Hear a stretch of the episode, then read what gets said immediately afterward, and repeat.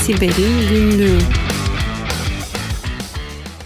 Siber'in Günlüğü'nden herkese iyi haftalar. Ben Murat Lostar. Ben Tuğba Arsük, merhaba. Tuğba'cığım nedir bu haftaki haberin? Solar Wings. Yine mi? Yine sular durulmuyor sevgili Murat maalesef. Ee, Solar Wings'de son gelişmeleri çok kısa aktarayım istiyorum ben e, izleyicilerimiz için. E, bu haftaki haberde şu var. Geçen sene Mart ayından Aralık ayına kadar aslında e, Rus destekli bir hack grubunun SolarWinds'deki bu işte backdoor üzerinden e, Amerika'daki işte bir takım federal ajanslara e, hack uyguladığına dair, oradan çok ciddi espiyonaj, e, gizli bilgileri vesaire sızdırdığına dair haberler var şu anda. Reuters Haber Ajansı geçti bunu. E, e, 2 Şubat ve 3 Şubat tarihlerinde. E, olay şöyle ki hani FBI'ından tut Hazine Bakanlığı'na varana kadar pek çok kişisel veri Amerikan vatandaşlarına ait ya da işte kurumların içerisindeki yazışmalar, e-mailler hani pek çok bilginin sızdığını e, görüyoruz. İkinci bir Wikileaks davası aslında geliyor gibi e, görünüyor şu aşamada. E, olay bayağı bir büyüdü. Microsoft da kendi müşterilerinin olumsuz etkilendiğini açıkladı yakın zamanda biliyorsun.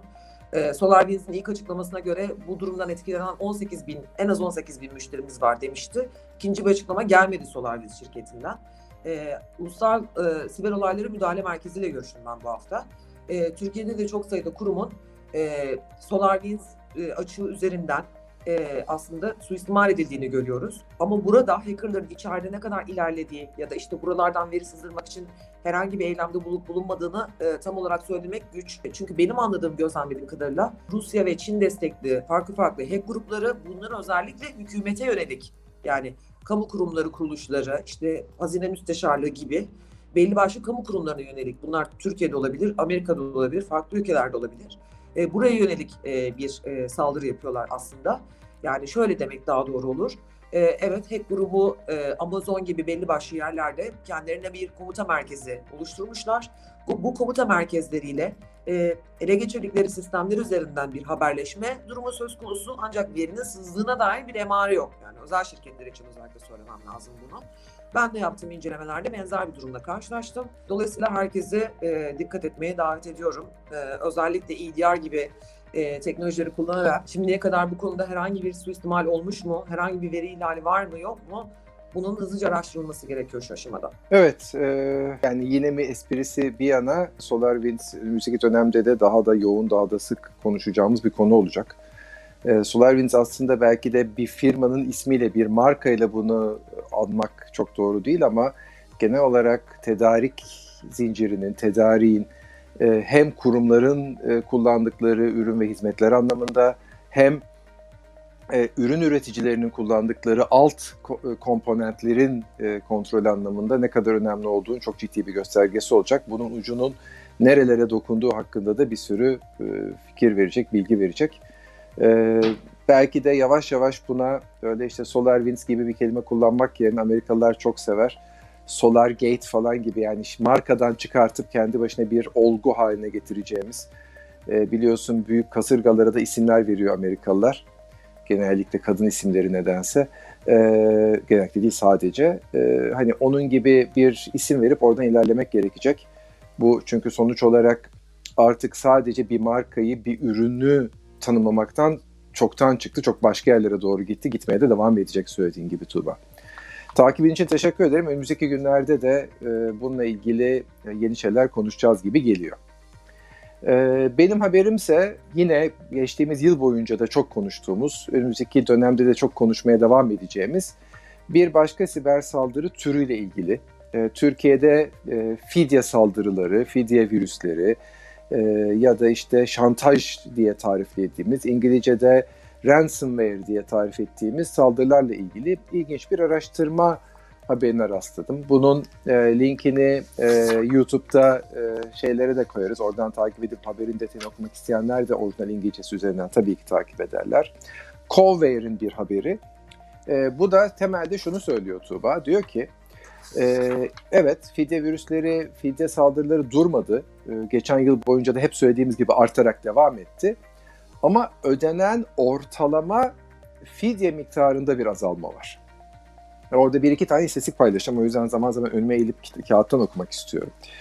Öncelikle e, üçüncü çeyrekte ortalama yani 2020'nin e, Temmuz, Ağustos, Eylül aylarını kaplayan 3. çeyreğinde dünyadaki tüm fidye saldırıları, virüsle bireylere yapılanlardan tut da işte çok çok büyük kurumlara kadar yapılanların hepsi dahil olmak üzere tüm saldırıları listelemişler, ortalamasını almışlar. Üçüncü çeyrekteki ortalama 233.817 dolarmış. Dördüncü çeyrekte bu ortalama %34 düşerek 233 binden 154 bin 108 dolara gerilemiş. Şimdi fidye virüslerinin, fidye saldırılarının sayısının da e, aslında azalmadığını biliyorsak o zaman bu nereden kaynaklanıyor? E, çok büyük fidye ücretlerinin artık ödenmediği sonucunu doğuruyor. Dolayısıyla hala küçükler ödüyor, ortalama azalıyor. Zaten ortalama yerine medyan diyeceğimiz, medyanda ne demek? En küçükten en büyüğe doğru sıraya diziyoruz. Aritmetik ortalamasını almak yerine en ortadaki rakamı alıyoruz. Böylece çok sayıda küçük rakamı küçültürken medyan onu belli bir şekilde dengelenmesini sağlıyor. Ya da mesela bir iki tane çok büyük rakam ortalama yükseltirken medyan biraz daha anlamlı bir yere gelmiş oluyor. Daha iyi görüyoruz. Medyana baktığımız zaman da e, üçüncü çeyrekte 2020 yılının e, en ortadaki ödenen rakam 110.532 dolarken dördüncü çeyrekte bu %55 azalmayla 49.450 dolara kadar gerilemiş. Buradan da neyi anlıyoruz? Artık bu fidye virüsü ödeyenler e, bayağı şey yapmış durumdalar, isyan etmiş durumdalar. E, bu arada şöyle bir durum var. Hatırlarsan geçen yıl da konuşmuştuk. Bu fidye virüsleri artık gittikçe daha az ödeniyor diye onun yerine şey yapmışlardı. E, bilgileri kriptolayıp bana e, açmak için, anahtar için para ödenin yanı sıra bazı bilgileri dışarı şey yapıp parayı ödemezsen aynı zamanda bunları internete sızdıracağız e, şantajı da vardı paralelinde biliyorsun. Bu şantajın oranı da e, aslında %43 e, yükselerek %70'e varmış durumda. Yani artık yeni fidye virüslerinin %70'i ki bu sayının artması yakın zamanda neredeyse hepsi diyeceğiz belki. E, bir taraftan fidye ile kriptolarken bir taraftan da bazı bilgileri dışarıya doğru atıyor gibi bir durumumuz söz konusu. Haber oldukça ilginç. Uzatmamak için burada kesiyorum. Detayını ve e, diğer bilgileri merak edenler memnuniyet haberin detayını e, postun altındaki linkten görebilirler. Bugünlük benim haberim de bu Tuba.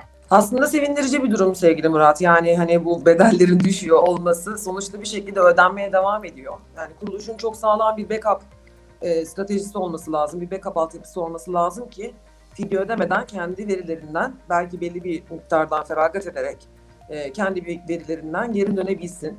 Ama tabii bu bilgilerin işte ifşa olacak olması e, önemli bir kaygı sebebi aslında.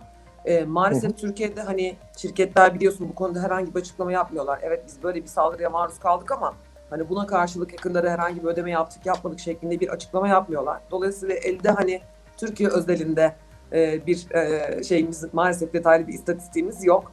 E, ama giderek bu saldırıların bitmesi artık tükenmesini e, hep birlikte istiyor ve diliyoruz. Kesinlikle katılıyorum. O zaman bu haftalıkta bu kadar diyelim mi? Diyelim. Peki herkese sağlıklı, keyifli ve güvenli haftalar. Varsa işlenmesini istediğiniz haberlerinizi aşağıdaki yorum kısmına yazmaya çekinmeyiniz. Özellikle YouTube dinleyicilerini kastediyorum. Ee, diğer ortamlarda da elbette bizi podcast olarak dinleyebiliyorsunuz. Buna devam ediyorsunuz ama yorumları özelde YouTube'dan takip ediyoruz. Onu da söyleyeyim. Hoşçakalın. Hoşçakalın.